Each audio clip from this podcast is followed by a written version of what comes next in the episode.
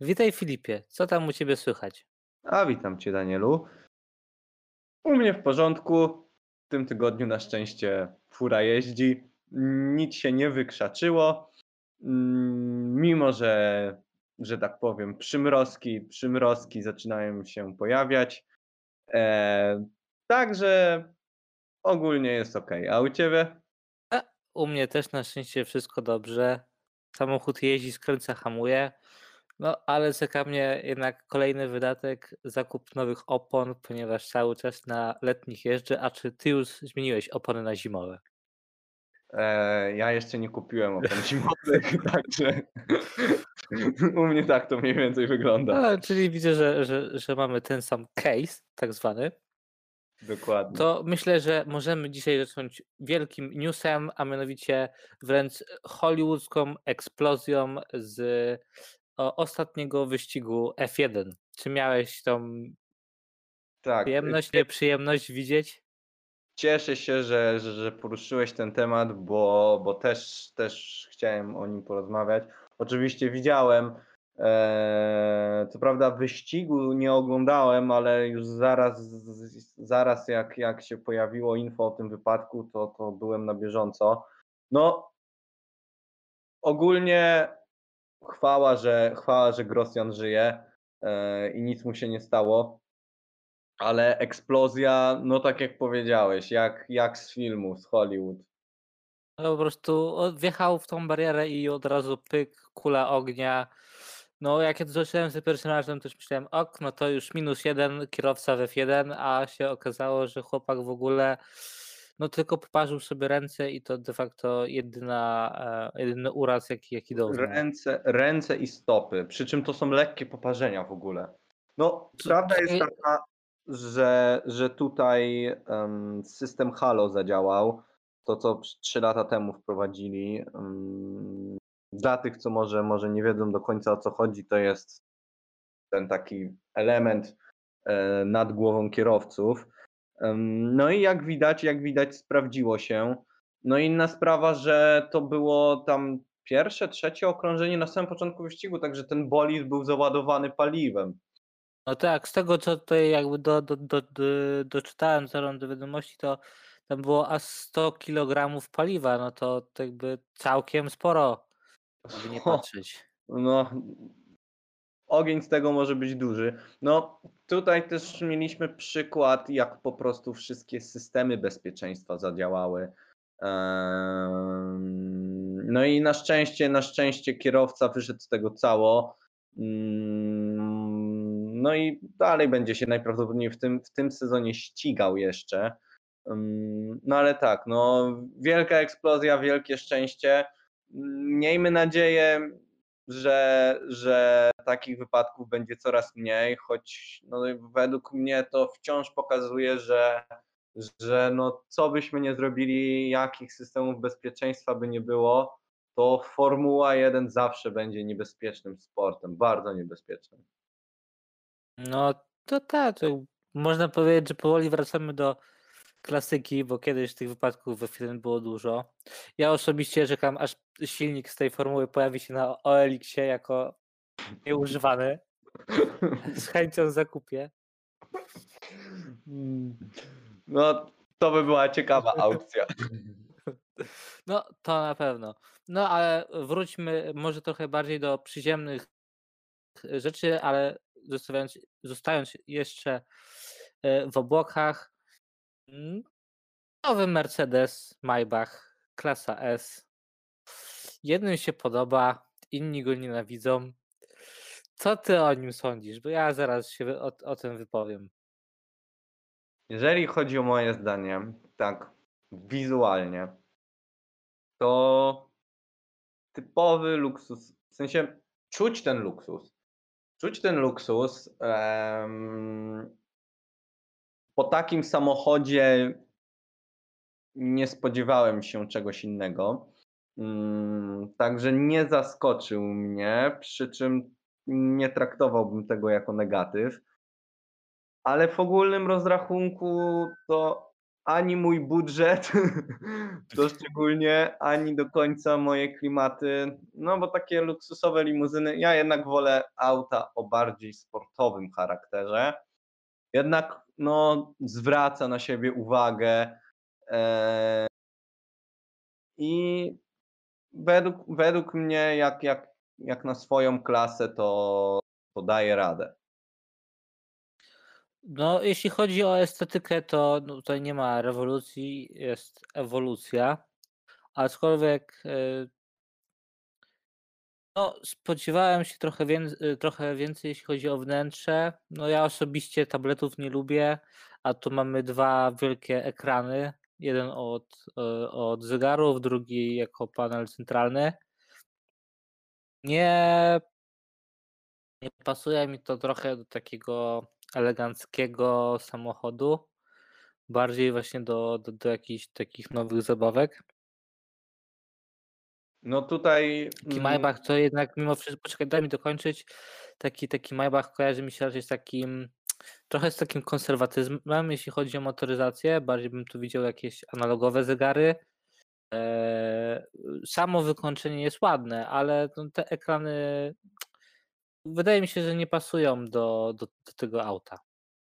No, jak, jeżeli już o same ekrany chodzi, to ten, ten główny ekran e, w środkowej części według mnie się wpasowywuje, choć ten drugi ekran, e, na którym mamy cyfrowe zegary, no to, no to faktycznie też bym go zmienił.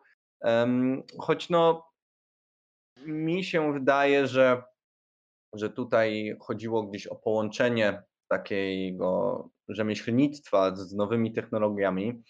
No i właśnie, bo wygląd wyglądem, ale to, co jest dla mnie bardziej interesujące, to właśnie technologie, które mm, zobaczymy e, w nowym Mercedesie Maybachu.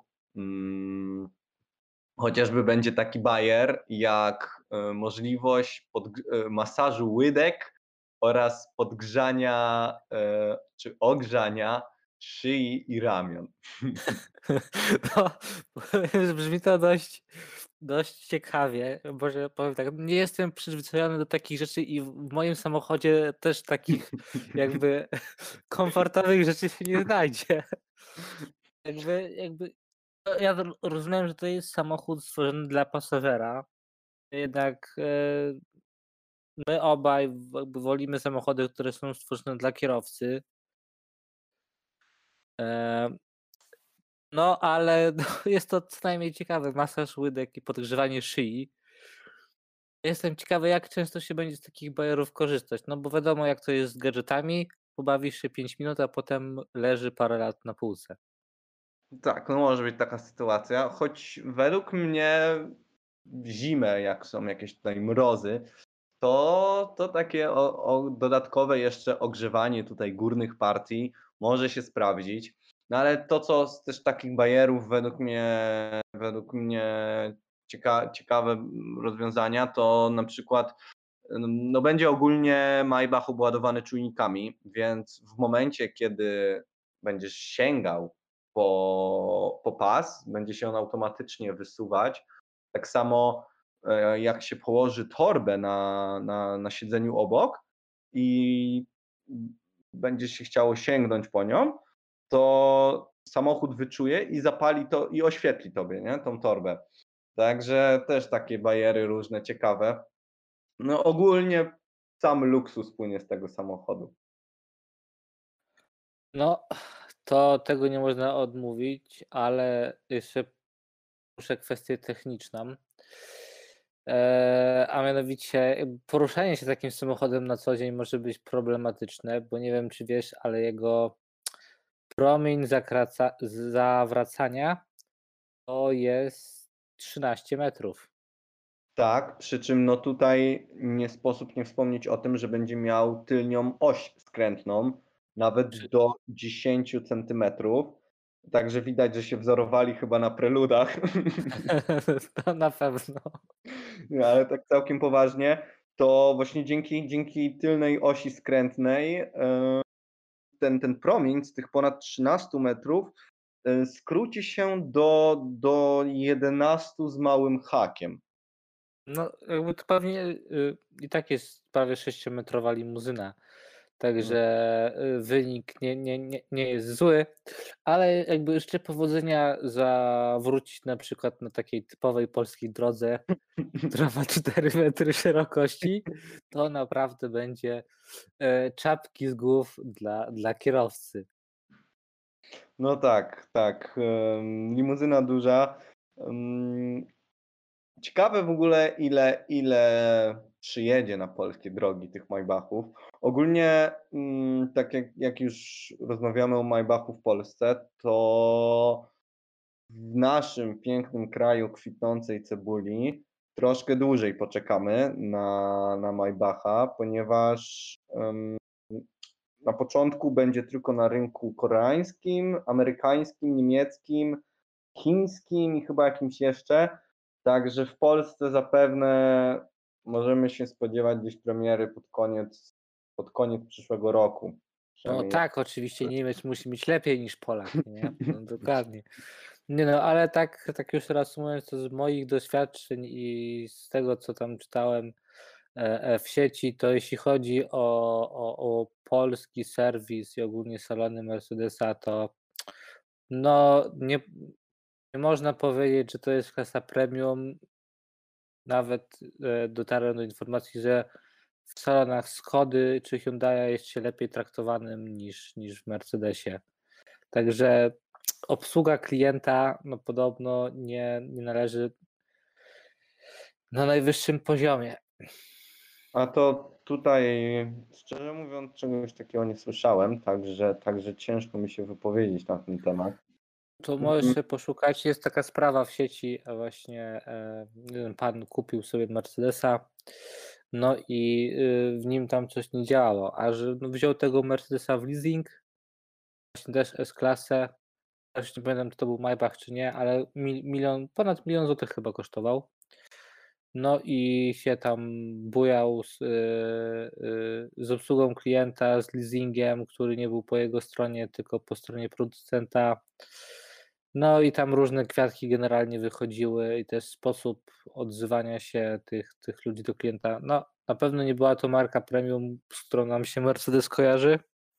Ale według No, mnie też czasem jest taki paradoks właśnie, że tak jak Mercedes, marka właśnie premium, wszystkim tak się kojarzy. e, No i każdy oczekuje tutaj e, właśnie tego premium na każdym kroku.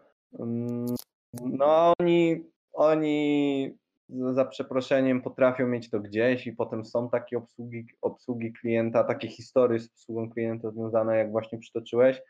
A, e, a właśnie z drugiej strony takie, takie marki, mm, powiedzmy klasy średniej, to właśnie żeby, żeby zgarnąć jak najwięcej tego rynku i, i jak najwięcej klientów zdobyć, to właśnie przykładają wagę do takich, do, do takich mniejszych rzeczy. E, No i potem się tworzą takie różnice. No, ale jak też, e, już trochę zmienię temat, jak wspomniałeś o tym, że na, na Mercedesa poczekamy, to innych rzeczy niestety się doczekać nie będziemy mogli. I mówię to z wielkim bólem serca, a mianowicie o tym, że najnowszy Subaru Impre, e, BRZ, nie Impreza, przepraszam, e, nie będzie dostępna na rynku europejskim. I pomimo, że no, praktycznie identyczny, identyczna Toyota GT86 na rynku europejskim ma być, no to jak wiadomo, bez gwiazdy nie ma jazdy, a najlepiej jak tych gwi- gwiazd jest dużo. Dlatego moje serduszko jest bardzo smutne, że Subaru się nie doczekamy, bo no nie będę ukrywał, dość mocno, mocno czekałem na ten samochód, żeby zobaczyć, może się im przejechać. Będę musiał się zadowolić Toyotą. No cóż, podzielam Twoje zdanie, mm, że jest to wielka szkoda, że BRZ nie zawita do Europy. Szkoda, szkoda, jeszcze raz wielka szkoda, bo jak dobrze wiesz, sam również czekałem na to auto. I no też, no, no nie ma co ukrywać, o, obaj liczyliśmy, że, że, że, że właśnie zawita na stary kontynent. No ale cóż, takie życie i no niestety, ale to raczej będzie iść tą stronę. Nissana też nie będzie w Europie. E, Teraz Subaru, Subaru właśnie też powiedział, że nie ma dobrze, chociaż że to nowe GT86 e, będzie można, będzie można u nas na kontynencie kupić, ale no, no właśnie to co, to, co ogólnie chcę powiedzieć, to, to pewnie jeszcze nie jeden fajny model nas ominie. No, więc albo trzeba będzie zimportować, albo trzeba będzie się wyemigrować stąd, ponieważ to niby Unia Europejska i zawsze masz tutaj największą wolność, a tej wolności coraz mniej, jeśli chodzi o wybór samochodu. Wszędzie indziej mają, a u nas tych modeli coraz mniej. No, No, no, mi jest, no, mi, No, no, dobrze. No, tak jak to, że chciałeś powiedzieć, te normy emisji spalin i te inne obostrzenia, no robią z tej motoryzacji taką, przynajmniej na starym kontynencie, taką dosyć no, nudną, jako ogólnie to jako sam środek transportu, zabijając tą zabawę i, i ten sport i tą samą frajdę. Ja tak uważam, że no niestety no, mo, może nas czekać smutek taki w przyszłości. no większość jakichś takich ciekawych modeli to jednak są te modele o, z mocniejszymi silnikami. Mm, No a to się dosyć mocno gryzie z ekologią. Mm, Tutaj producenci i tak starają się, starają się wprowadzać różne rozwiązania technologiczne do tych jednostek napędowych. No ale no pewnych rzeczy się po prostu nie oszuka. I cóż, można, można tylko to uczcić minutą ciszy. Nie wiem, ale na przykład e, bodajże to Audi było, z tego, z tego, z tego co pamiętam, e, oni e, na przykład stworzyli paliwo z dwutlenku węgla. Ja na przykład uważam, że to jest bardzo fajny pomysł. Po co mamy ograniczać motoryzację? Po prostu róbmy wachę z tego, czy, czy, czym wydychamy i z czego też te samochody produkują te spaliny. Podobno no jest to na razie dosyć drogie rozwiązanie, ale uważam, że to też jest jakiś, jakiś sposób, żeby trochę jednak tego, tego sportu w samochodach zostawić. No nie wiem, co ty o tym myślisz? No Wszystko, wszystko kwestia kosztów, no bo to jednak musi, musi się opłacać być relatywnie tanie, e, żeby, żeby wejść do, nazwijmy to, mainstreamu. Mm, No fajnie, fajnie jakby się udało znaleźć jakieś rozwiązanie, no bo, no bo z jednej strony przyjemnie jest e, mieć do wyboru gamę e, ciekawych i, i mocnych modeli, no ale środowisko z roku na rok też się niszczy, więc no gdzieś poniekąd, poniekąd e, rozumiem takie, takie kroki właśnie ograniczenia, ograniczania tych modeli, które, które się mocno przyczyniają do, do zanieczyszczenia środowiska albo mogą się mocno przyczynić. Mm, No tutaj, tutaj rozwiązanie jakieś optymalne i zadowalające wszystkich sądzę, że jest bardzo ciężkie do wypracowania, o ile możliwe w ogóle. No to no, nigdy wszystkich nie, nie zadowolisz. Taka, taka jest niestety prawda. Mm, No, ja to ubolewam cały czas i z niepokojem patrzę w przyszłość, więc skupiam się na teraźniejszości. Na przykład też nie wiem, czy, czy słyszałeś, e, też wypadło mi z głowy, ale chyba w Norwegii e, czy tam do 2030 roku już nie będzie u nich żadnych spalinowych samochodów. Czy, Tak, e, czy też obiło- ten deseń? obiło mi się to o uszy. Mm, No Skandynawia to ogólnie, mm, w sensie no, Norwegia też wiadomo, ale cała Skandynawia to, to raczej przoduje w takich mm, Rzeczach dla ekoświrów. ekologicznej postawie. Także gdzieś to jest naturalne. Zresztą no, ja to obstawiam, że za 50 lat to to już będzie może nie standard ogólnoświatowy, ale na pewno duża część Europy, o ile nie cała, będzie miała bardzo podobne normy. W sensie pod tym względem, że, że, że samochodów, samochody spalinowe e, pójdą w odstawkę. Już i tak przecież w większych, w większych miastach no do centrum nie wiedziesz dieslem, tak? No, na szczęście. Za to są. Jak wiadomo, no. e, Ropa do ciągników, gaz do zapalniczek, tak? A prąd, a prąd do telewizora. Także, no, ale tak ciągle o tych samochodach, a tutaj e, doszły nas, nas słuchy, że bardzo chcia, chcieliście posłuchać czegoś o motorach. Tak, także tutaj mm, też jest jeden ciekawy temat, o pewnie kilka, ale tutaj nazwijmy to mamy jeden taki dosyć ciekawy temat związany właśnie z jednośladami. Mianowicie mm, motocykl, dokładnie model e, GSX R1000 ustanowił rekord na 1 czwartą mili rozpędzając się do 233 mil na godzinę na tym dystansie, co w przełożeniu na nasze jest ponad 376 km, pokonał właśnie ten dystans w czasie dokładnie 6 sekund i 300 tysięcznych. Poprzedni, poprzedni rekord e, wynosił tam 6 przecinek 300, już teraz nie pamiętam, ale 300 z jakimś tam hakiem. e, trz- a- 300, nie- niecałe 350 tam końcówka. E, No także, także ciekawe wydarzenie. Mm, Rekord No. za rekordem. Ciekawi mnie, kiedy pobiją barierę 6 sekund.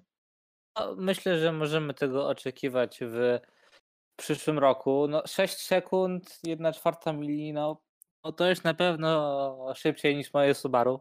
Nie, będę, nie będę ukrywał. Wyjątkowo w tym muszę tutaj się ukłonić i zejść, zejść z piedestału.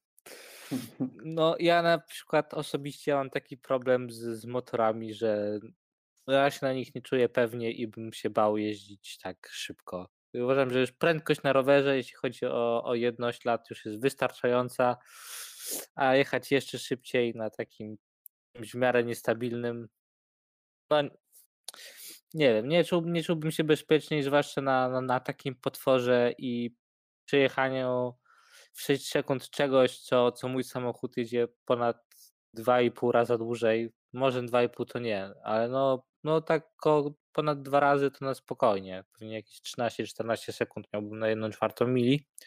Nie wiem, jeszcze nie próbowałem, ale no to no nie wiem, dla mnie to nie wydaje się jakoś mega bezpieczne. No tutaj wiesz, oczywiście to jest, to jest no, w kontrolowanym środowisku padają takie rekordy, ale no, no motocykle, co by nie mówić, uważam, że są, że są mniej bezpieczne. E, I to nawet nie zawsze kwestia tego, że, że po prostu to jest jednoślad, tylko głupoty ludzkiej. Mm, No ja też, że tak powiem, miałem swoje przygody. No tak, zapomniałem. Tak, Jesteś Także ekspertem, jeśli chodzi o wypadki na jednośladach. no więc, więc ja z mojego doświadczenia wyniosłem to, że, że rezygnuję z jakichś podbojów e, motocykli i, i też się pewniej czuję w samochodzie.